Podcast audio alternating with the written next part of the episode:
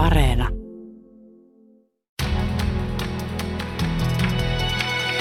Kuuntelijaklubi. Kaikki kesän musiikkitapahtumat peruttu. Ei hätää. Antti Holman oopperajuhlia ei ole peruttu.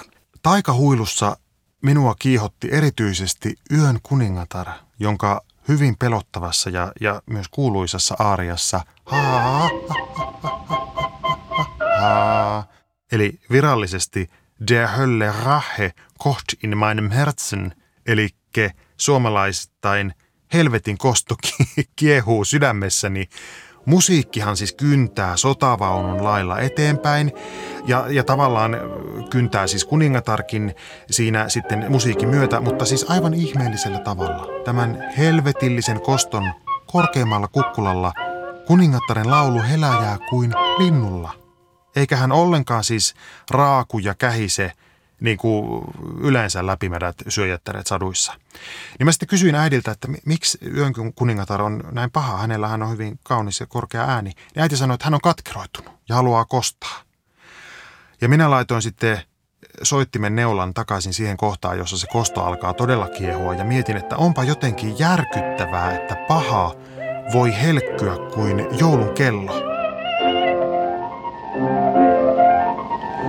Niin sitten myöhemmin elämässä sitä on kyllä saanut oppia, että tosi, tosi elämässäkin siis katkeruutta ja raivoa on olemassa monia eri sävyjä. Ihan sieltä matalasta murinasta kirkkaana välkkyvään valkoiseen raivoon, jonka vallassa vaikkapa heitellään Petturi Heilan kalsareita ja hammasarjoja ikkunasta hankkeen.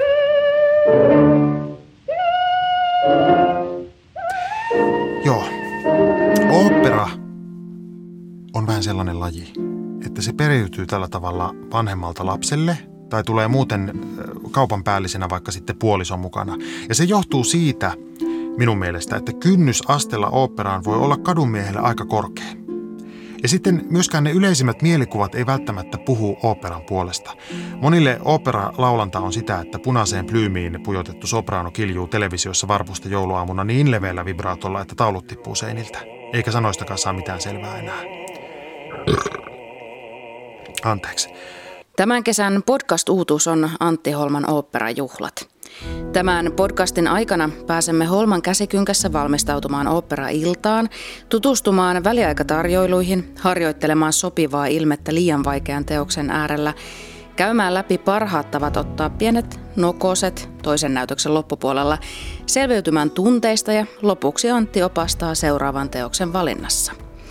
Äskeinen näyte oli sarjan ensimmäisestä jaksosta, missä Antti Holma jakaa ensimmäiset oopperamuistonsa ja kertoo, miten club-opera eroaa kansallisoopperasta. Ja jos et ihan vielä vakuuttunut tästä Antti Holman oopperajuhlien hienoudesta, niin mainitaanpa se, että podcastin ensimmäistä jaksoa on Yle Areenassa vajaassa parissa viikossa käynnistetty yli 100 000 kertaa. Eli ainakin minun korvaani opera ja Antti Holma kuulostaa selvästi eh, Match Made in Podcast Heaveniltä, eli tämmöiseltä taivaalliselta yhteenliittymältä kesän podcast-tarjonnassa. Kuuntelijaklubi. No minkälaisia vaikutuksia sitten rasismilla voi olla yksilön mielenterveyteen? Monestihan kuulee sanottavan ja tulee taputuksia olalle, että kyllä se siitä pää pystyyn. Niin, niin minkälaisesta ongelmasta ja yhteiskunnallisesta ongelmasta me oikeasti puhutaan ja miten se toisaalta vaikuttaa niihin yksilöihin, jotka tässä yhteiskunnassa elää? Eli se on just näin, että tyyppi niin kuin reaktio on, että, että älä välitä kun, kun itse asiassa päinvastoin pitäisi niin kuin viestiä, että, että mä välitän ja mä näen ja mä kuulen. Ähm, mutta, tota, mutta tosiaan niin kuin sanoit, että rasismilla on, on laajoja niin kuin kumulatiivisia vaikutuksia. Ähm, eli me tiedetään, että, että yksittäiset syrjintä- ja rasismikokemukset kuormittavat paitsi mielenterveyttä, niin, niin myös fyysistä terveyttä. Ja tiedetään myös se, että ihan jo pelkästään niin kuin se turvattomuuden tunne tai syrjintään tai rasismikokemukseen niin kuin varautuminen kuormittaa ihmisen mielenterveyttä ja hyvinvointia. Ja, ja sitten niin tämän ikään kuin vuorovaikutuksen tasolla olevan ää, niin kuin yksilötasoisen rasismin lisäksi niin, niin on hyvä muistaa niin kuin myös sisäistetyn rasismin vaikutukset yksilön mielenterveyteen. Eli kun ää, on, on ympäröity sellaisella niin kuin viestillä ja palautteella ää, ja niin kuin mediakuvastolla, jossa ää, niin kuin oma ulkonäkö tai o- olemus jotenkin kuvataan niin kuin huonompana, niin, niin sen seurauksena niin kuin voi tulla tämmöistä ikään kuin sisäistettyä ää, itse inhoa tai kokemusta omasta huonommuudesta. Mahadura Ösperkaanin sarjan jakso Rakenteellinen rasismi Suomessa nousi pieneksi hitiksi ensin sosiaalisessa mediassa ja sitten areenassa. Tässä jaksossa selvitellään, millä tavalla rakenteellinen rasismi toimii ja minkälaisia vaikutuksia sillä on vähemmistöihin.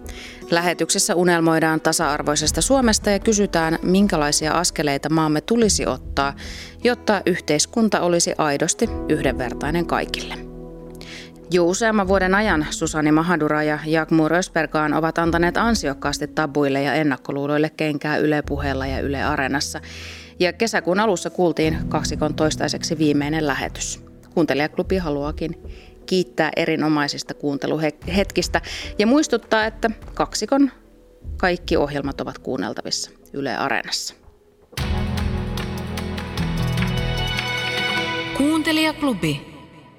Kuuntelijaklubin päätteeksi vielä vinkki, joka vie meidät Afrikan suunnalle. Yksi maanosa, kuusi kirjaa. Koe ihmeellinen kirjamatka Afrikan halki. Kuusi kirjaa Afrikasta sarjassa käydään keskusteluja afrikkalaisesta nykykirjallisuudesta. Sen, mitä Livingstonelta jäi kertomatta, kuulet täältä. Mistä unelmoivat kahden kerroksen asukkaat kairolaisessa kerrostalossa? Miten valkoinen mies taisteli rotusortoa vastaan Etelä-Afrikassa? Mitä kokivat somalinaiset sodassa? Tämä romaani kuvaa, miten todellisuus muuttuu täysin toiseksi, oikeastaan mm. hetkessä ja yllättäen. Mm. Ja se kuvaa myös sitä, sitä väkivallan määrää, niin kuin, että ne kissathan niin kuin sitä verta verilammikosta. Niin. Ja mä oon kuullut myös sitäkin, että, että koiristakin on tullut niin ahneita. Kato, kun se kaupunkihan niin kuin, se oli niin, niin kuin nopeasti kaikki tapahtunut, että ihmiset ei niin kuin ehtineet edes tajua. Niin kuin, koirat, koiristakin on tullut niin, niin kuin uteliäitä, että ne on maistanut ihmisen lihaa. Että ne on ruvennut tulemaan, niin kuin, että jos sä oot vähänkin semmoisen heikon näköinen, että sä hoipartelet, niin että ne tulee vielä tunnustelemaan, että oot sä elossa, vai sä hädintuskin elossa, että kaadutko sä kohta, että ne voi syödä sun lihaa. Että, että se oli kyllä niin kuin a- aikamoista, niin kuin, mutta toikin kuvaa sitä, että, että minkälaista se oli. Niin kuin, kyllä mulla tuli itselleni kylmät väreet, mutta se on, se on todellisuutta. Mm. Ja tässä kuvataan paljon niitä ruumiskasoja, kun ei niitä kukaan ehdi haudata siellä. Ei, ei, joo. Ja mä oon kuullut siitä tosi paljon tarinoita, että muun muassa täällä Suomessakin asuu ihmisiä, jotka muistaa näitä tapahtumia. Miten, kun sä oot sieltä lähtöisin ja sitten näistä tapahtumista on niin vähän aikaa, niin miltä sinusta tuntuu lukea tämmöisiä ja miettiä näitä tapahtumia itsestäsi? Kyllä se oli rankaa, mutta mä luin sen läpi. Mä muistan, että mä luin ja itkin, sitten mä luin ja itkin. Se on pakko lukea läpi. Siitä kerrotaan siitä maailmassa, missä ihmiset ovat olleet vastakkaan, se vastakkaan asettelu klaanien välillä. Ja musta tuntuu edelleenkin niin kuin vaikka siitä sodasta on jonkun verran aikaa, mutta siitä ei ole riittävästi ehkä aikaa kummiskaan. Että me ei olla vieläkään valmiit käymään niitä traumoja läpi ja se on hyvin vaikea. Meidän pitää käydä nämä traumat läpi, jotta niin kuin pystytään niin kuin vielä uudelleen rakentamaan jotakin semmoista, mikä on niin kuin varmempi ja sitten, että me ei sorruttaisi niihin samoihin virheisiin. Narifa Mohamedin romaani Kadotettujen hedelmätarha kertoo Somalian lähihistoriasta kolmen naisen näkökulmasta.